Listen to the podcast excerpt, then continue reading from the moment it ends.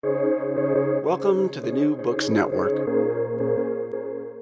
Hello, everybody, and welcome back to New Books in Science, Technology, and Society, a podcast channel on the New Books Network. I'm CJ, a host of the channel. Today we'll be talking to Jonathan Sadowsky about his new book, The Empire Depression A New History, put out by Polity Press this year. Welcome, Jonathan. Um, it's good to be here. Thank you for having me. I wonder, to begin the interview, I wonder if you could just tell us a bit about yourself. How did you come into history and specifically history of psychiatry and depression? Well, it's a, you know, like any big topic, it's, you know, like any big life decision, it's, um, it's a long and complicated question and, um, and, uh, motivations for these things are always highly overdetermined. Um, I often say that um, the moment I really became interested in history was in an undergraduate course. Uh, actually, it was a course on imperialism, and we were studying the role of technology in imperialism. And my um, my professor, who was a, an Africa scholar, asked us how important was technology in um, the rise of European hegemony. And I raised my hand and said, Well, it seems to me that depends who you read. And he said, Yes, but I want to know what you think. And that was really such a you know revelation to me that you know that was sort of the moment that it all clicked to me that um, history was about developing your own interpretation of the past and and not necessarily following a previous authority and um, that professor sparked my interest in African history. I started following him from uh, course to course and ultimately did uh, an honors thesis on South African history. And then I, in graduate school, I, I trained in African history. And if you had told me when I was entering graduate school that I would work on the history of, of medicine or science, I actually would have thought you were crazy. I didn't think that was my interest at all. I was interested in various things urban history, art history, um, cultural history. One of my favorite uh, works of history uh, when I was in graduate school was actually not a monograph. It was a collection of essays. It was um, Karl de siècle Vienna, and I loved that book so much. And I, I thought, wow, to recreate a city's cultural life like that. And that was sort of one of the things that really inspired me. Um, and interestingly enough, of course, um, Schorske in the book writes about Freud, but that wasn't really the heart of the issue to me. And then when I was in my first semester of my PhD program, I was taking a course on the social history of Africa, and I um, was assigned an article by Megan Vaughan, a great African historian, and it was about um, a so-called lunatic asylum in colonial Africa, specifically Nyasaland, which is now Malawi. And the question, the the questions she raised really were the questions that ultimately became my first book, which is how did these institutions function across cultural frontiers? How did um, how did British institutions make determinations of madness when madness we know to be culturally variable? And as you know from reading my new book, that's still a topic that interests me and it's one that's uh, uh, quite complex. After I read Vaughan's article, I remember thinking, "Wow, that is such an interesting topic," and I uh, somebody really ought to write an entire book about that. But I still didn't think it was going to be me. Then that summer, I went on a pre-dissertation uh, sort of fishing expedition to Nigeria, which is the country I did my dissertation about. And um, I was looking for things about urban history, and an archivist put a document uh, about 35 pages long, if I remember correctly, a document about colonial lunatic asylums, brought it to my desk, and it, that was that. I just from that point on, I uh, knew that I wanted to do that for my dissertation. And then I won uh, from the SSRC an interdisciplinary training grant, um, which allowed me to spend um, a semester studying some of the scientific aspects of the work. Um, this was an old program the SSRC had, which was really great. But um, anyway, uh, I got to s- study in a psychiatric epidemiology program, and that allowed me to learn a little bit more about clinical psychiatry. Um, I one of the things I learned in that semester was that in fact psychiatry had given a lot more thought to these kinds of cross cultural questions that interested me than I had realized. And I learned a little bit about epidemiology, not to the extent that I can actually do or epidemiology or be an epidemiologist, but that I can read it and, and understand how it works and, and know what a persuasive epidemiology paper is and what is not.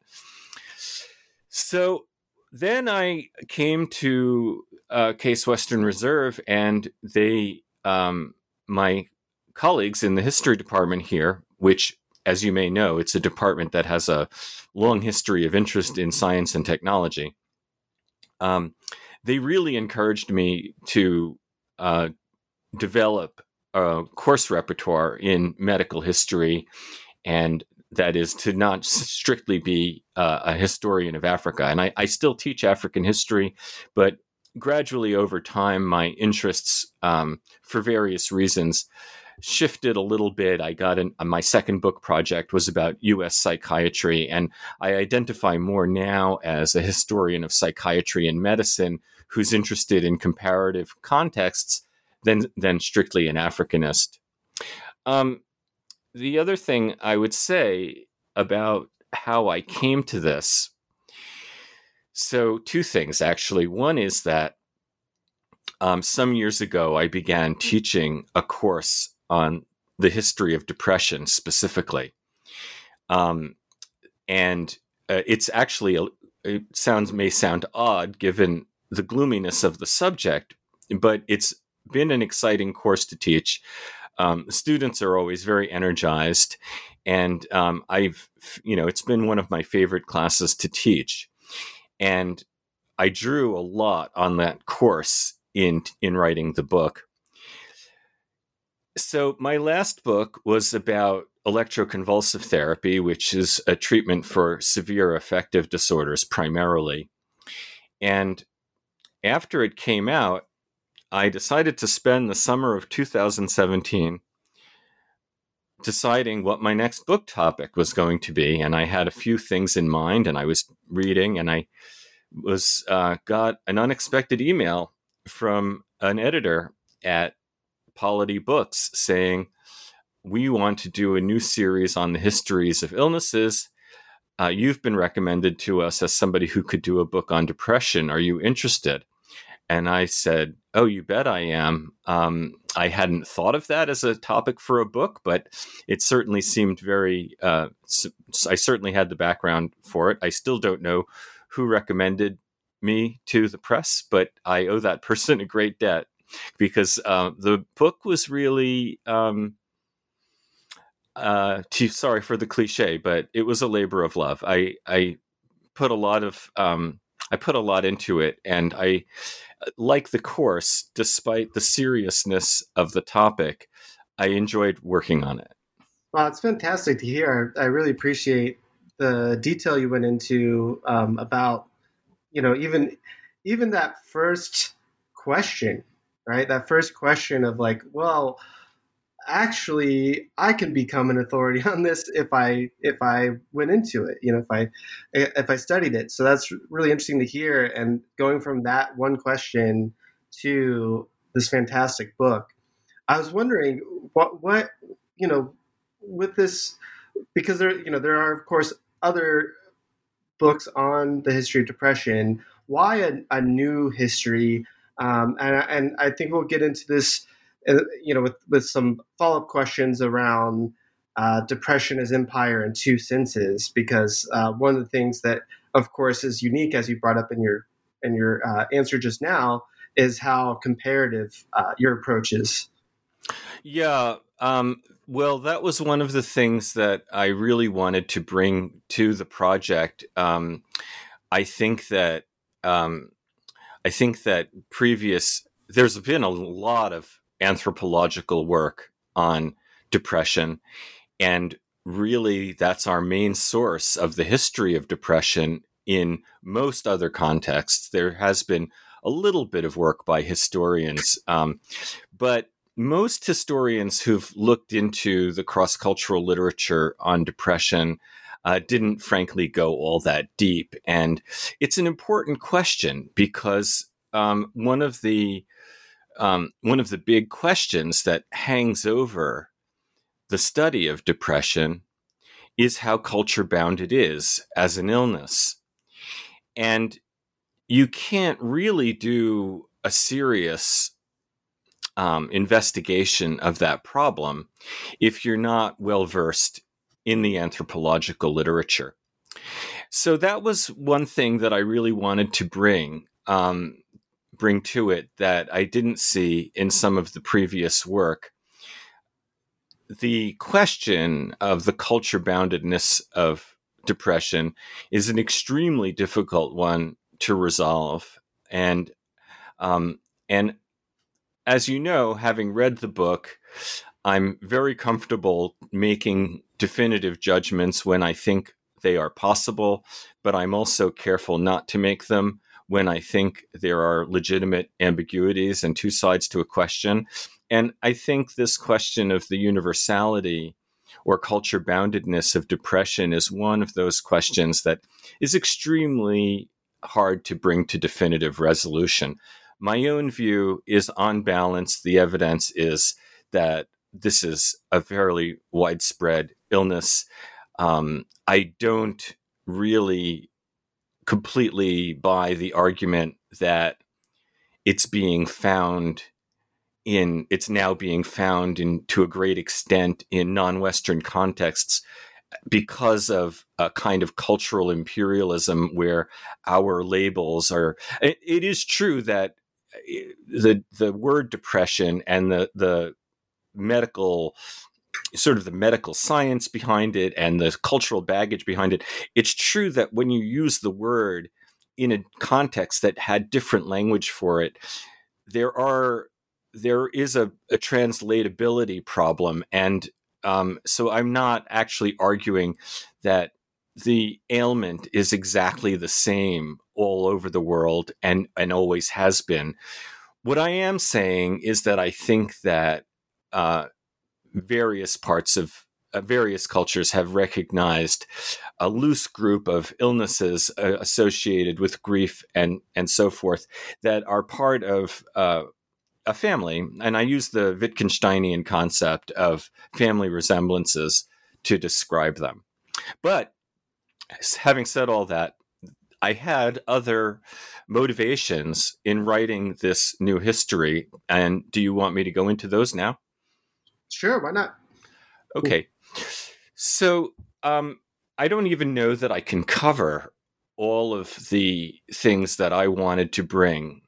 Of course, you know, in history, we always, as historians, I think we're frequently motivated by um, seeing things that we think are missing or overstated or understated in the existing work and that of course is why you know we have our graduate students do comprehensive fields because you can't you can't build on other people if you don't know what they've already done mm-hmm. um, and in my case um, you know there there are for example one thing one theme that's very common in a lot of the historical and social science study of depression now is what I call the lament over di- uh, about overdiagnosis, the alarm that uh, all forms of human uh, m- misery are being subsumed under this under this category, and that um, you know are are all these people really depressed? And because the numbers you know the the World Health Organization numbers, for example, are extremely high. I don't think we should take those numbers necessarily at face value. Um, I think it's very hard to know exactly how many people are depressed because we're all we're all working possibly with very different definitions of what it means to be clinically depressed. But I didn't want to write another lament about overdiagnosis. I wanted to give this question of overdiagnosis its due, but I do think that um, the arguments, there are other ways of accounting for the high numbers. Um, and I think it's important to remember that maybe 70 to 80 years ago, many psychiatrists and other public health special mental health specialists were worried that we were underdiagnosing depression. And so from their point of view, the high numbers now are maybe just counting the numbers that they expected to see all along. This brings me to another point, which is that you know, there is a certain strand in the literature on in the historical literature of on depression where the numbers of people taking antidepressants are cited and then it's taken as self-evident that well you know all these people can't really be depressed. And you know i don't know it seems to me that that's very similar to what people said about many psychoanalytic patients, uh, calling them the worried well. They're not really sick, and um, there's a a certain, to my mind, a certain remove from the human pain involved in uh, in that kind of formulation. Mm-hmm.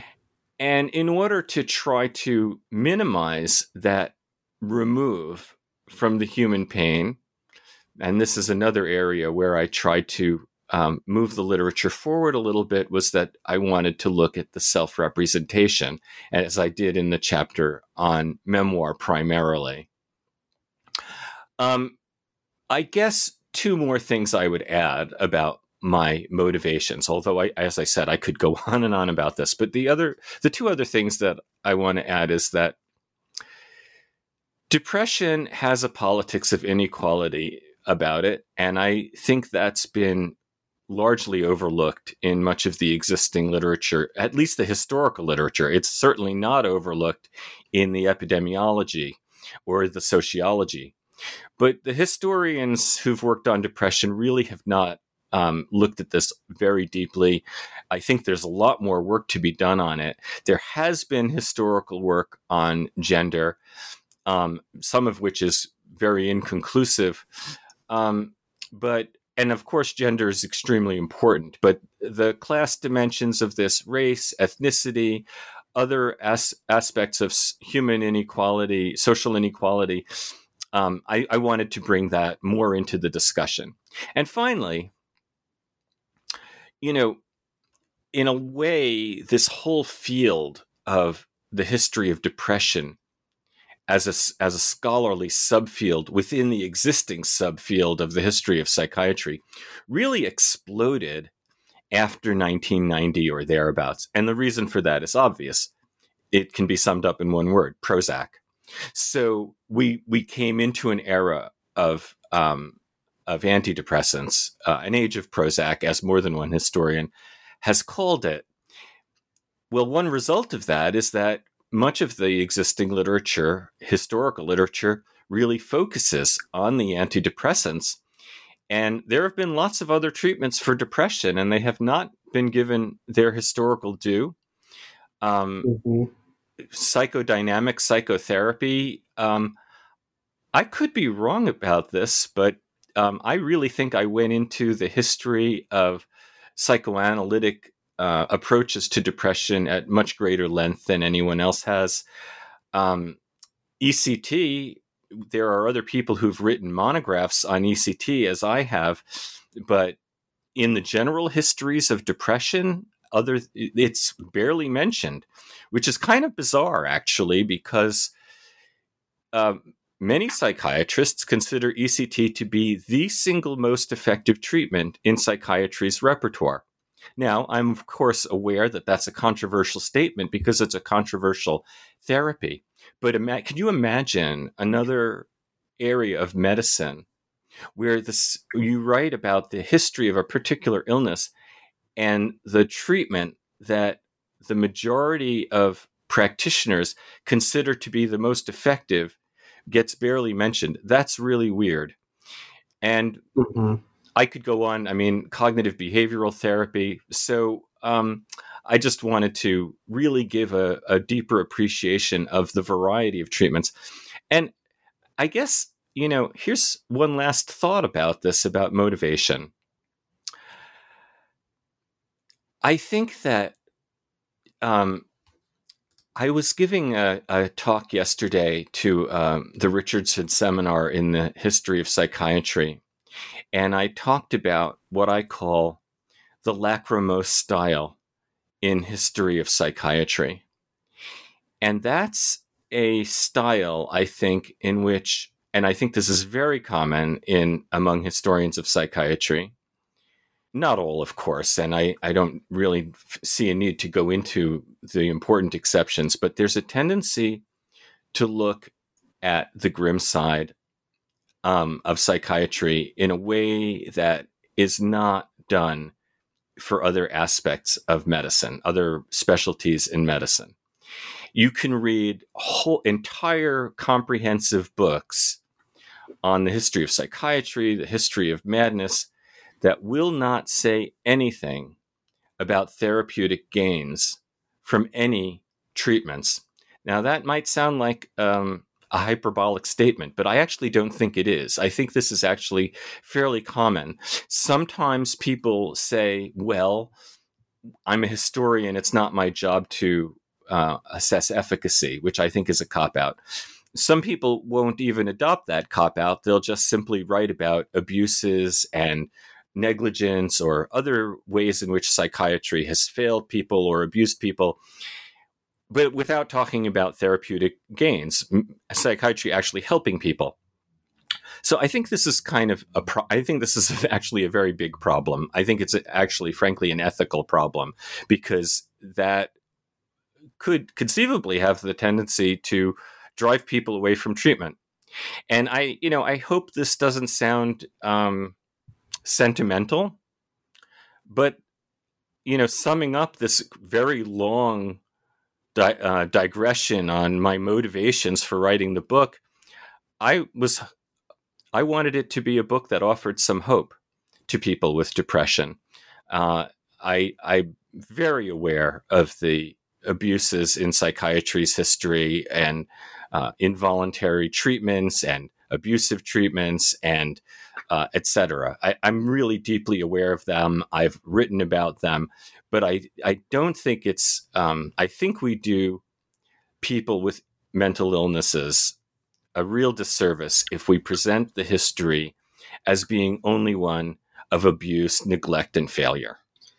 Yeah, I appreciate that. Uh, sort of trying to get a a, a more cautious evaluation of the field, um, one that isn't uh, just uh, critical, um, but also, yeah, really, really centering suffering in a sense, uh, w- whether that's suffering from psychiatry or suffering because of lack of any treatment. Uh, you know, like these these are two considerations that uh, have to be carefully examined and measured. Um, but you do such a great job of that in this book. Um, I was wondering if, you know, thinking about this motivation here, uh, getting into the actual history itself, um, w- what do we gain by looking at this? In one of your early chapters here, um, this difference between melancholia and depression, um, as well as the, you know, in this chapter, you also deal with this um, already belief system around both sort of biology, uh, if you will. Obviously, not using the term at the time, but biology and environmental or lifestyle uh, issues around depression. Um, so you move from humoral medicine uh, into the next chapter on on psychoanalysis and psychodynamic therapy. But I was wondering if you could first talk about melancholia and depression differences. Yeah. Um, so this was um, this was a challenge for me because I'm um, I'm I'm a specialist in modern history, but I felt it was a challenge I had to take up um, because uh, for and that has to do with another uh, thing, which is uh, a lot of the recent historiography really stresses the newness of depression, and there is a lot that's new and a lot that's changed over the last 120 years or so. I hope that's documented in the book. I think that, um, you know, before this explosion of books on antidepressants and depression came after the 1990s, before that, both historians and psychiatrists generally just assumed melancholia and depression were the same thing. I could give you many examples of authors who simply equated them. And, you know, the way I put it in the book is to say these melancholia and depression cannot be identical categories because neither of them have been completely stable. Stanley Jackson, who really wrote the first great book on the history of depression, and it's a book I have a great deal of admiration for. That was the burden of his book. He wanted to show a strong continuity between um, syndromes, usually referred to as melancholia, dating back to antiquity and running up to modern concepts of depression. And in subs in a lot of subsequent work after Jackson, there's been a lot more emphasis on the rupture between the humoral theory and modern ideas about depression. I think we've overreacted a little bit. I don't want to revive um, exactly revive Jackson's emphasis on um, on a strict continuity. I think he, I think for one thing, one mistake Jackson made, I think, was um, he underestimated the extent to which many writers who were operating in a humoral framework were actually just copying from one another. Um, and so the fact that there was a continuity in their descriptions of the syndrome um, isn't as telling as he would have us think.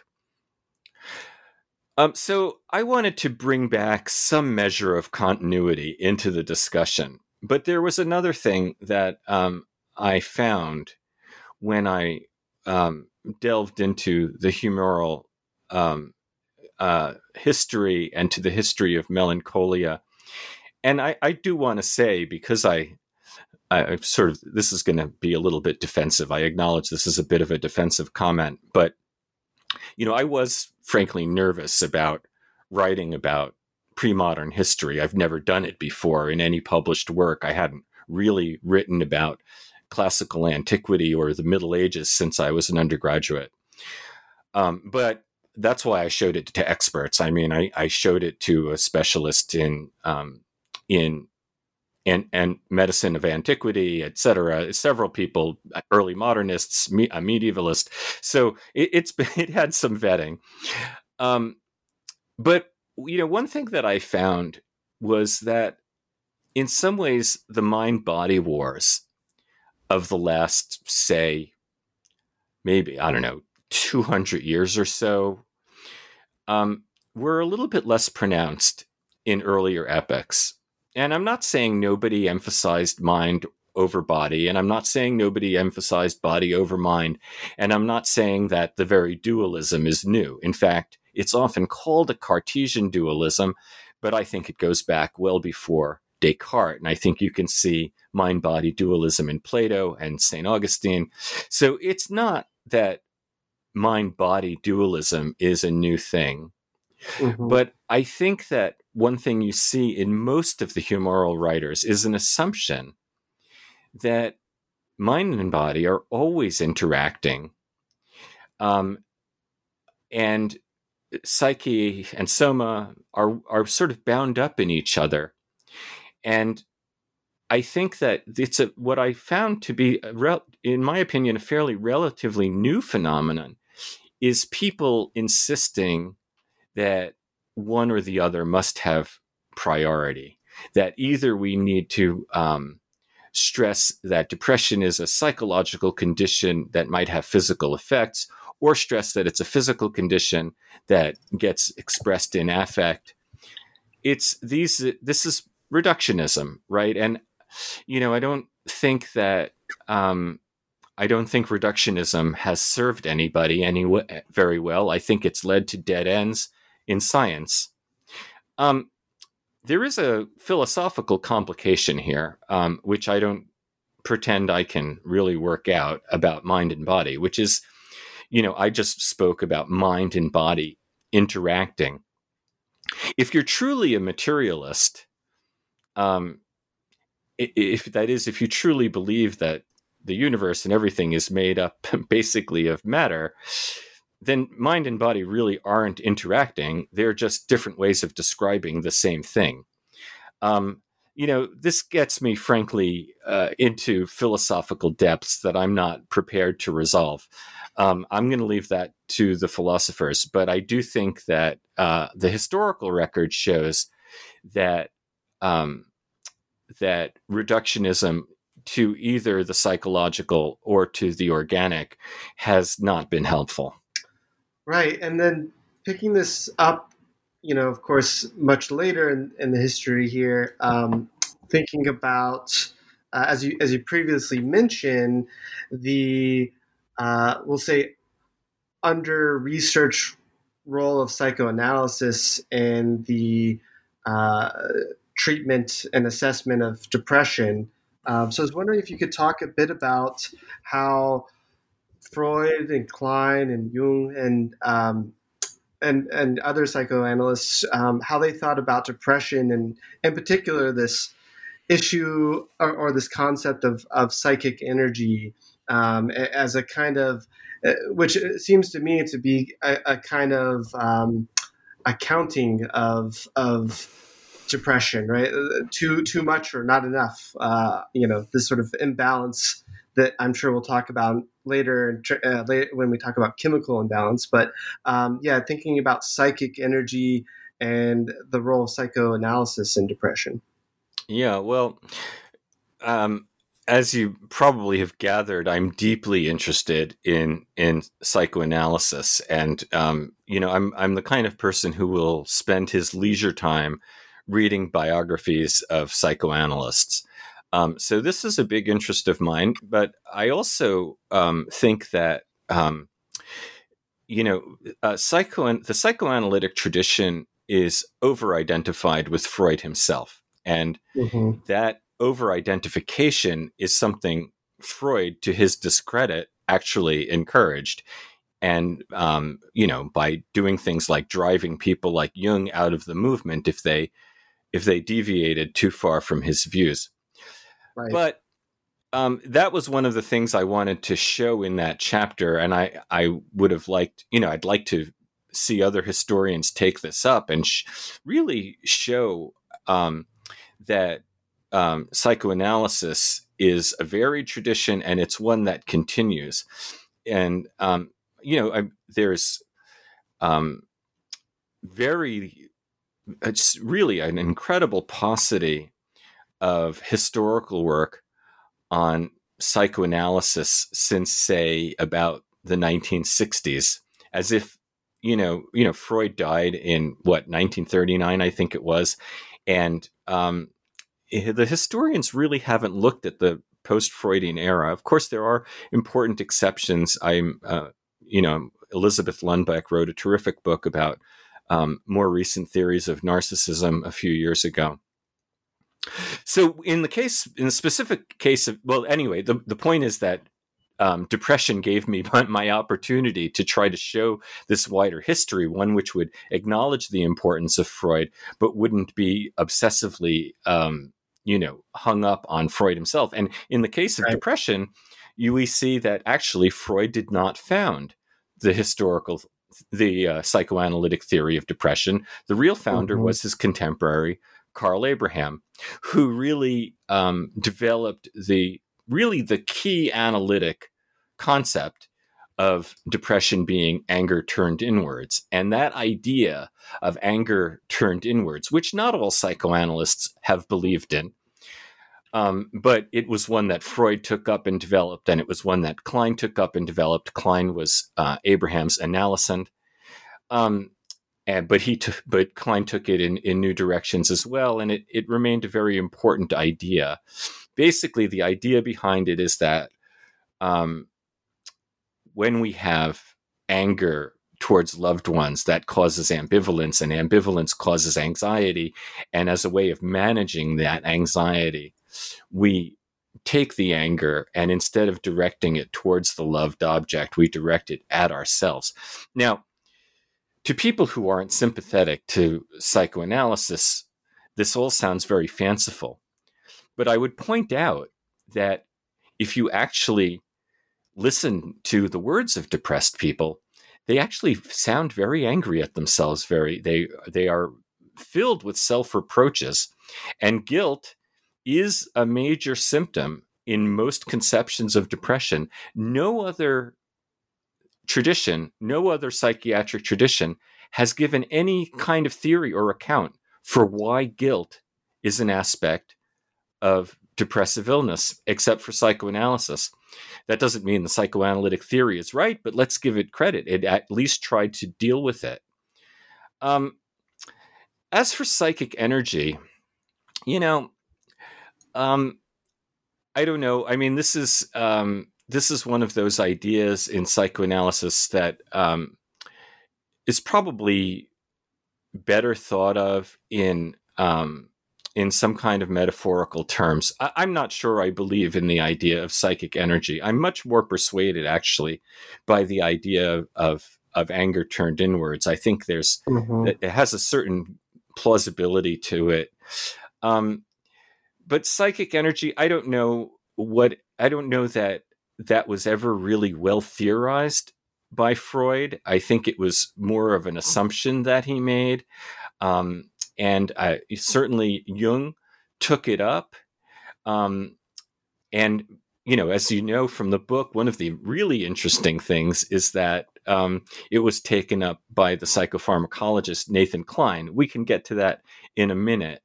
Um, I would only add this about psychic energy, which is that, well, I don't know that I necessarily uh, agree with it as a concept, or even, you know, um, you know, while I might not buy into it, it is an interesting phenomenon of depression that um, people will report.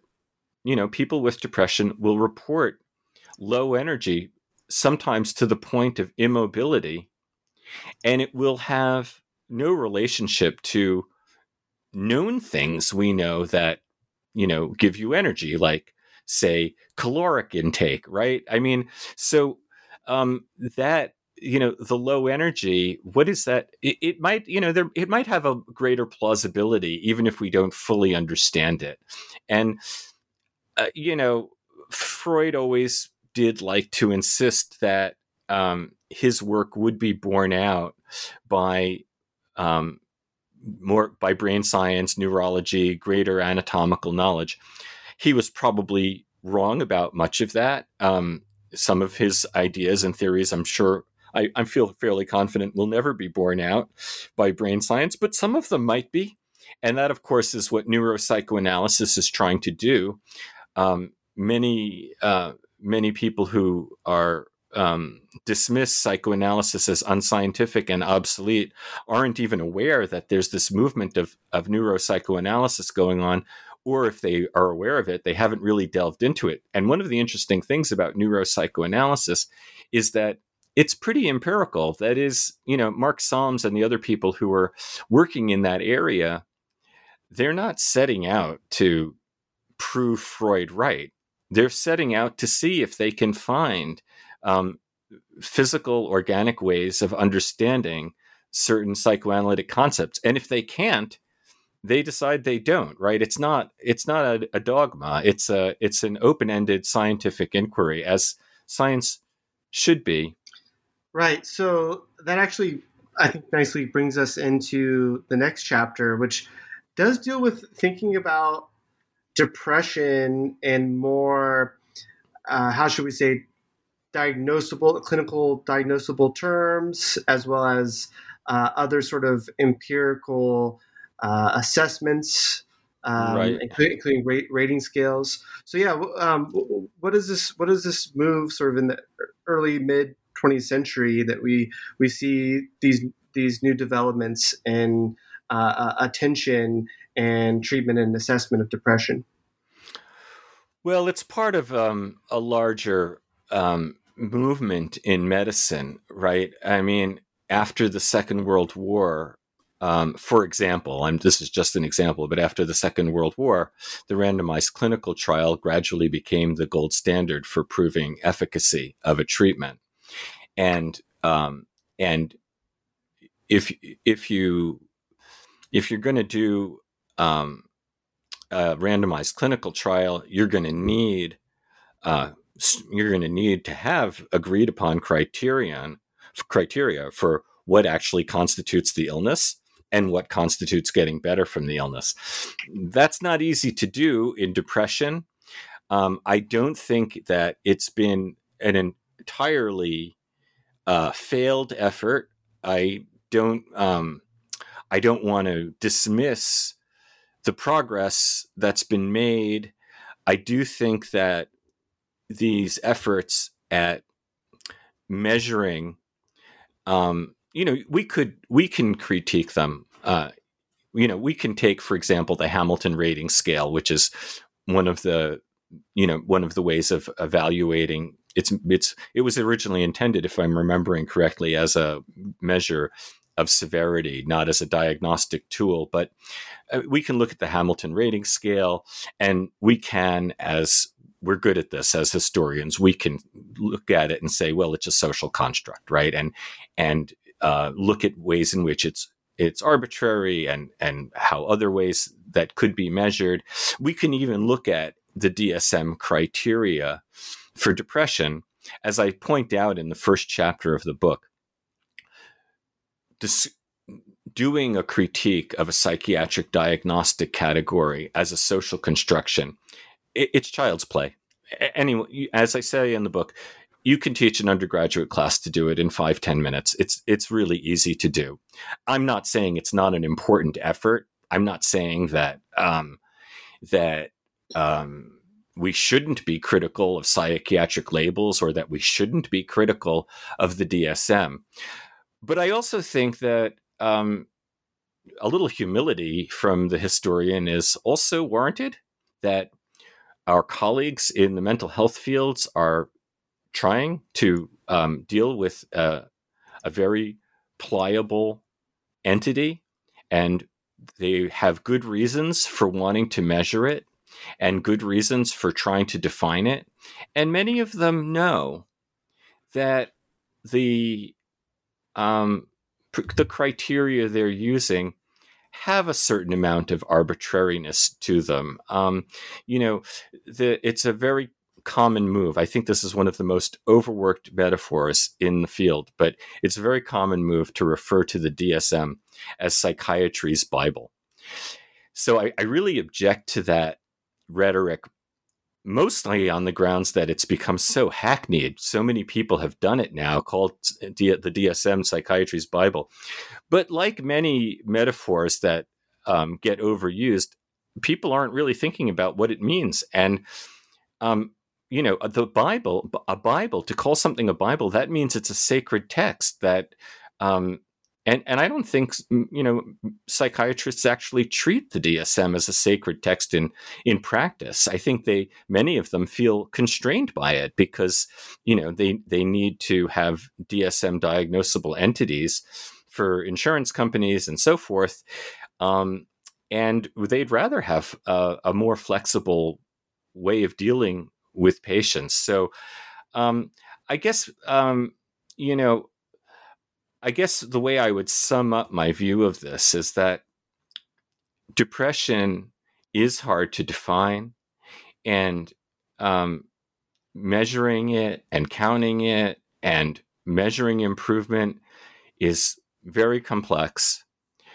But that's different from throwing out the entire enterprise of diagnosis and um, and you know, uh, I mean, you know, we're on you're we're both on Twitter. We see the debates that go on about depression. Just the other day, I saw on depression um, somebody objecting to other people putting depression in quotes, right?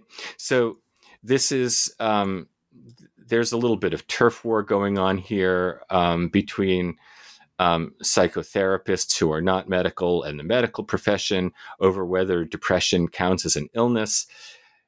In my mind, call you know subtracting depression from the category of illness is wrongheaded. I think it's working with a narrow and arbitrary idea of what constitutes an illness or what belongs to the medical domain. And if you'll remind me, I do want to talk about, I do want to return to the question of politics and inequality in a moment, but I'm going to leave that for a moment. Because what I want to try to finish talking about now is that, um, you know, a student of mine um, had a, um, a, a, years ago in in a course I was teaching used a very powerful image to describe um, the problem of depression and as I say repeatedly in the book, maybe too many times, part of the problem is the ambiguity of language because depression does refer to a mood and a state that everyone feels, as well as a clinical illness. And the tricky part is defining exactly where one ends and one begins. And that's not an easy thing. I mean, but let's, you know, uh, the image that my student used was of an archery target. And she said, you know, the, if you think of the bullseye as being the really severely depressed, people with morbid suicidal thoughts or um, a literal inability to get out of bed. And then you think of the periphery is normal living, right? It has pain, it has grief, it has sorrow, and it has just plain old bad moods. And we're all somewhere at all points in our life, we're somewhere on this target and how close to the center do you have to be before it reaches clinical threshold? That is um, you know where does it become an illness? That's hard to say exactly but that doesn't mean people at the center aren't sick.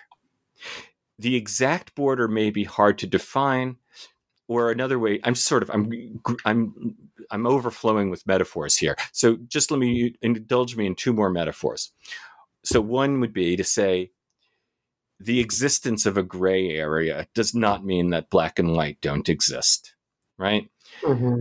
Um, uh, and the other metaphor I would, or the other comparison that comes to my mind right now is, you know, you can look at a tree leaf in May and it's green, and you can look at it in um, September or October and it's red can you find the exact moment when it became a red leaf?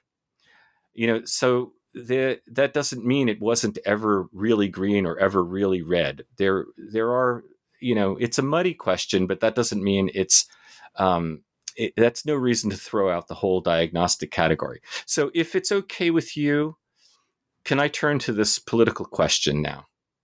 Please do. Yeah, I think I, I mean one thing I wanted to, to bring up, uh, especially in this this chapter we were just going over is uh, sort of demographic differences is something that, that comes up, um, as well as you, you, do deal a little bit with this idea of political depression. So maybe that this would be a good point to talk about that.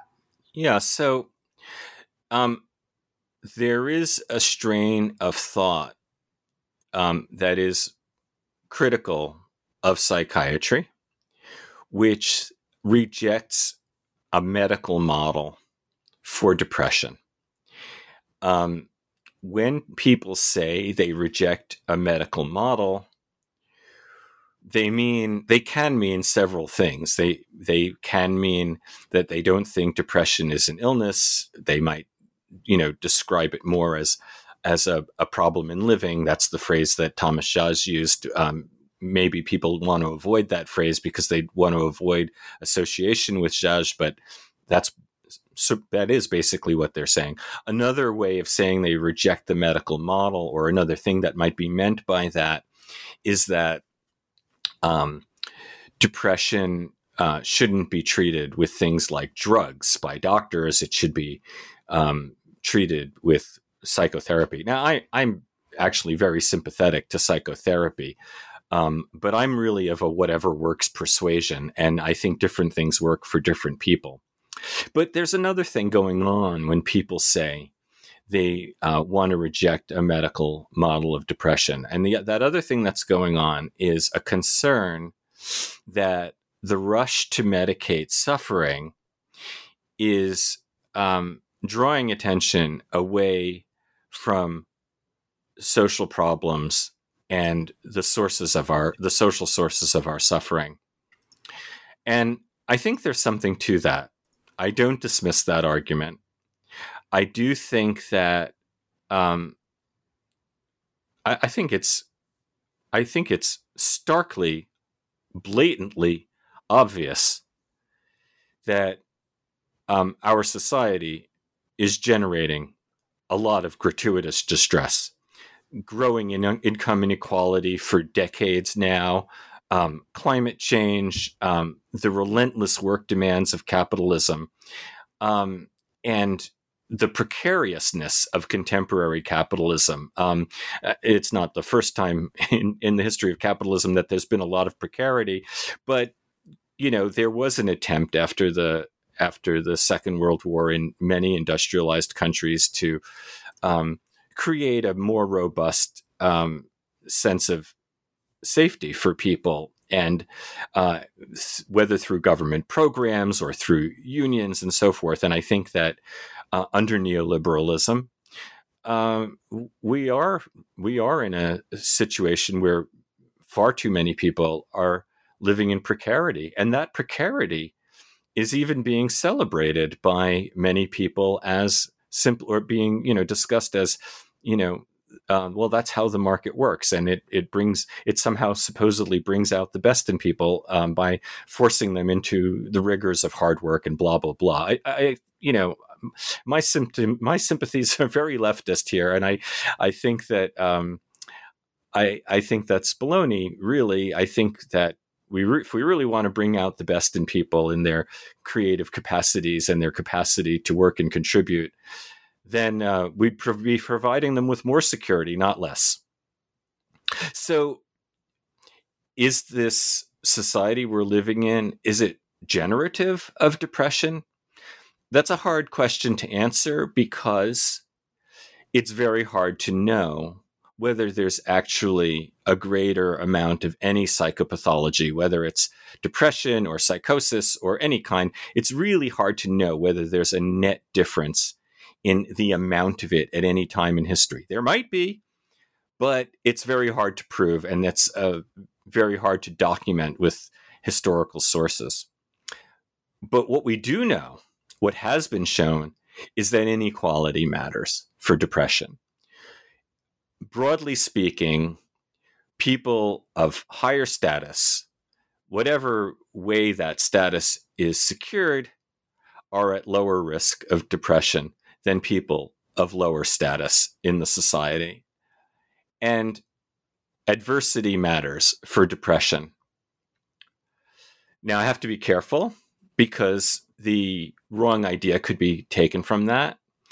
The wrong idea would be to say that um, depression is solely and only an illness of inequality or adversity. It's not. People can grow up in privileged circumstances, in loving families, and get depression. That may seem counterintuitive to some, but it's true. It may seem equally counterintuitive to others that depression would be an illness of adversity because for many people, the the very idea of considering it a medical illness depends on the idea that it's not precipitated by adversity.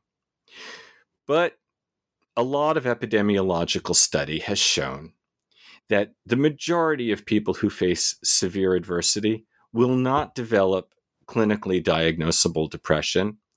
And people who, as I mentioned a moment ago, people who have grown up in more comfortable circumstances and with less challenge can develop depression.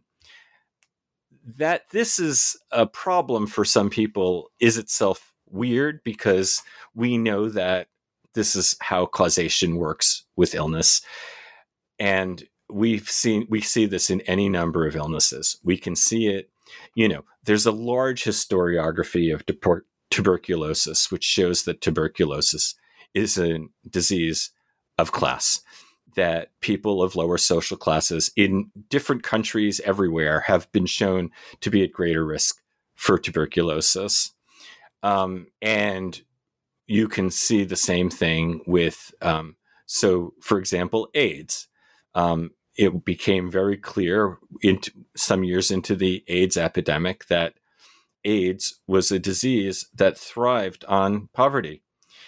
Did that mean rich people couldn't get it? No. Did that mean all poor people got it? No.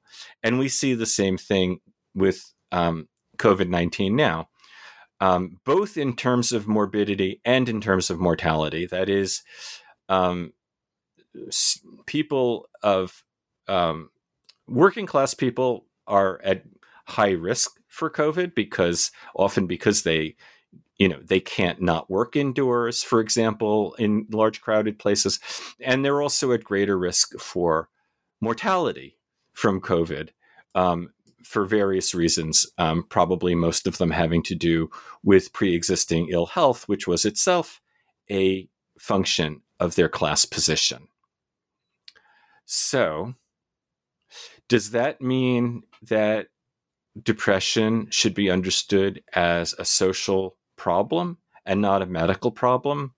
Well, here again, I'm against either or, and I'm for both and. Just as I'm not for either mind or body, and just as I'm, you know, not for well, I could go on. I mean, this is a sort of theme I think that comes through repeatedly in the book is that um, we're faced with false choices too often. No one would say that because tuberculosis or AIDS or COVID 19 is, an, is a social problem, which, it, which they, of course, are, no one would say, therefore, they're not medical problems. And nobody would want to deny anybody who has those problems. I, I would hope nobody would want to deny people medical treatment. Actually, of course, I immediately remember that there are people who want to deny medical treatment to people, but, um, you know, let's, they're bad people. All of us, a humane view of illness is that, you know, everyone who gets it, I think, should be able to get treatment for it. And I don't see any reason why social causation of depression should be any different. I saw someone on Twitter a few years ago, and I was na- not able to find or track down who I thought it was. I wrote to the person that I thought said this, and she said, Nope, wasn't me. But somebody wrote, yeah, depression is an illness of inequality. But does that mean we, the depressed, need to wait for social revolution to feel better. So I, I thought that was a very pithy way of putting the problem. Yeah, absolutely. Well, uh, I know we're running up uh, on time here, but I was wondering if I could just ask you a couple questions before we wrap up. Uh, um, for, first of all, I just wanted to see, you know, building off of that, that where you're saying about the experience of depression and a more uh, maybe humanitarian way of understanding it. Could you talk a bit about the uh, uh, focus here on, on depression memoirs and and you know you do bring up some really interesting anecdotes and obviously we don't have time to go into those but interesting anecdotes of various uh, uh creative fi- figures such as Rothko and Plath.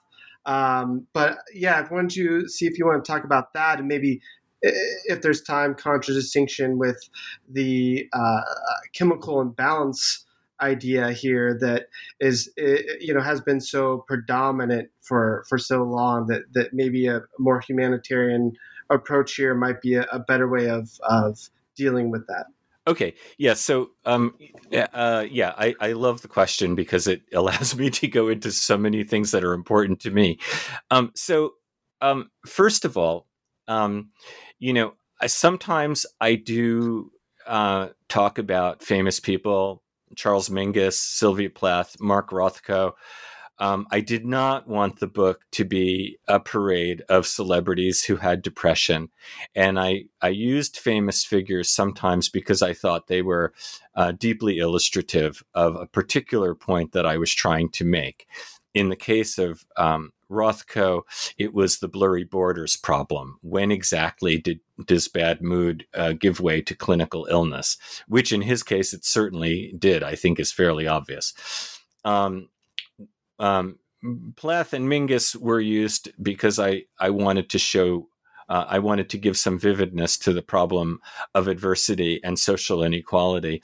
But Plath and Mingus also uh, raise a somewhat different in- issue, which is um, the um, you know, the depression uh, can be very invisible to people, uh, to in some cases because there are people who don't look depressed, right? I mean, uh, you can be you can be you can be extremely energetic and creative and like Mingus and Plath. And that was also, you know, one of the people I discussed in the memoir chapter was Bruce Springsteen you know, I didn't really, I didn't really know all that much. I, I mean, I've been listening to Springsteen since I was a teenager, which is a very long time ago, to be honest.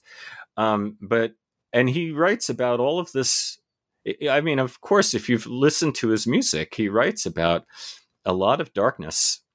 Um, but he's also has this incredibly explosive dynamism and capacity for joy. And I had the privilege to see him live a few years ago. It was everything everyone had always told me like, oh my God, put this on your bucket list. You've got to see this. All right. So that's one thing about the the um, you know the kinds of hidden depressions where if the person hadn't told you you would never know um, but you know um, one i think that uh, two things really came out to me when I looked at the memoir literature. And I looked at the memoir literature because I did want to deal with patient rep- self representation. Um, a lot of times in the history of psychiatry, uh, patient records are used. Um, I I have some questions about. I have some, and I've done that, by the way. I, I fully admit that I've done it. But uh, as I've gone on in my career, I've come to have growing ethical concerns about using um, patient records, uh, even if they're anonymized. But that's a separate question. But the memoirs were uh, published, you know, they were easily available to me, and uh, they were a way to um, get into patient self representation somewhat. I, I'm aware that they are not necessarily representative, although uh, in their defense as a historical source, if we had a cache of written, um, if we had a cache of written accounts of, say, um, I don't know, you know, of of uh, any illness from the 19th century or the 18th century comparable to what we have for for depression we would consider it a treasure so we should use it. But two things came out to me uh, from the memoir literature and one of them, the first one relates to the um, relates to the question you talked about before about uh, chemical imbalance, and we haven't really had a chance to talk at length about um, about psychopharmacology, and of course, that's an extremely important part of this story, and it's an important part of the book. Um, but uh, you people listening, you'll just have to read it to get everything I said about that. But what I what I found in um, the memoir literature was um, a profound ambivalence about antidepressants and a kind of attraction repulsion uh, phenomenon regarding the concept of chemical imbalance. That is, um, there was a way in which patients found this idea of chemical imbalance to be attractive, even seductive, comforting. But there was another way in which they found it um, to be reductive and um, and and incomplete and and troubling, really.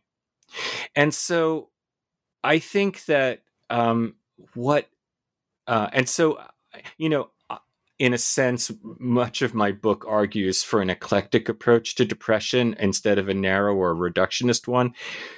And in a way, I what I would say is don't take my word for it listen to the patients. That's what they're saying. They're saying they want to be viewed as a totality. They want to be viewed as a person with a psychological history and a life history and a story to tell. They want to be seen as persons embedded in a social context that's important to them. They also want their organic biological problems to be and symptoms to be managed and dealt with and if possible when possible even cured which is you know, rather rare, unfortunately, with depression, but it's certainly a goal worth considering. So that's that's one thing that I took from the memoir literature. The other thing that I want to emphasize about the memoir literature is that this question of whether depression qualifies as an illness um, is one that it's not one that um, patients with depression speak about univocally. That is to say, they don't necessarily all advocate that yes, this is obviously an illness. Um, I think you can see a certain amount of ambivalence, as just as you can see it about the antidepressant drugs that many of them take. You can see a certain amount of ambivalence about um, this concept. Um, of of depression as an illness, a little bit of uncertainty. Is this really an illness? And and you can see that. At the same time, um, many of them argue strenuously for a medical model. And when I say that, I you know it's not that they say that without any lingering self doubts of their own, but one of the things that you find if you look at the memoirs is that it's um, it's really hard for people with depression to be told, you know, you don't have an illness. To most to to most of the people that I read, um, that smacks of saying, um, just you know, pull yourself up by your bootstraps um, which you would never say to a person with illness, right? You, you would never say to a person with an infectious disease, oh, you know, snap out of it. And so there is um, a desire to be in what Talcott Parsons called the sick role and to occupy that. And, um, and I, I'm sympathetic with that because I don't, I don't, um, as I've said at the as I said at the beginning of the interview, I and I've stressed repeatedly, I don't see grounds, uh, strong grounds for excluding depression from the medical domain. Um, I think that doing so um, has risks. I think that we can continue to have uh, philosophical, sociological debates over um, where what exactly a clinical depression is and how exactly it's bad from depression as mood. Um, I'm I'm not against continuing debate about that, but I have yet to see an argument that really convinced me that um, that a medical model of depression is useless or harmful. Well, thank you for speaking on so many of those topics. Um, I was wondering before we leave if you could let us know what what projects are you working on now. Well, um, there are two things uh, on my on my plate. One now, right now, but um, you know, actually, one of them I, I think I won't mention because um, it, it's it's in review, and I don't know uh, where that's going to go. But I've actually decided uh, to take on something fairly ambitious for my next uh, book project. And that is, I want to try to write um, a general history of madness and mental health care in the United States. Um, and I will tell you why. Um, to the best of my knowledge, and you can correct me if I'm wrong, I don't think anyone has tried anything like that since Gerald Grob's The Mad Among Us appeared in 1995.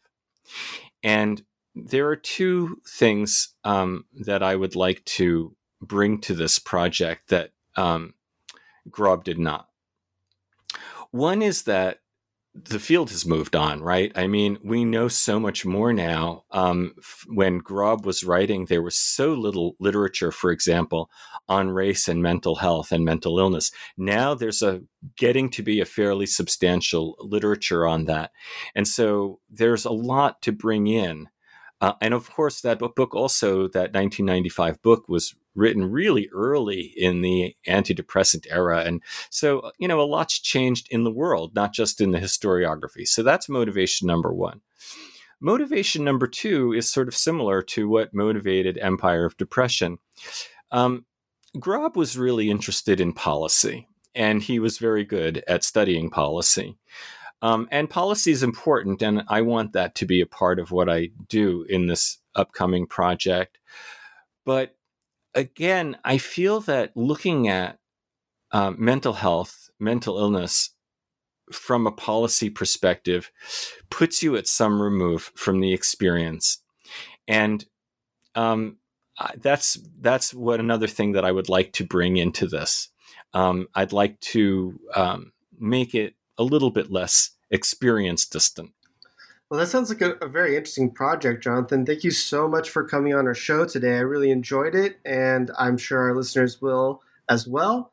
Um, yeah, thanks again. Take care. You're welcome. Thank you. Bye.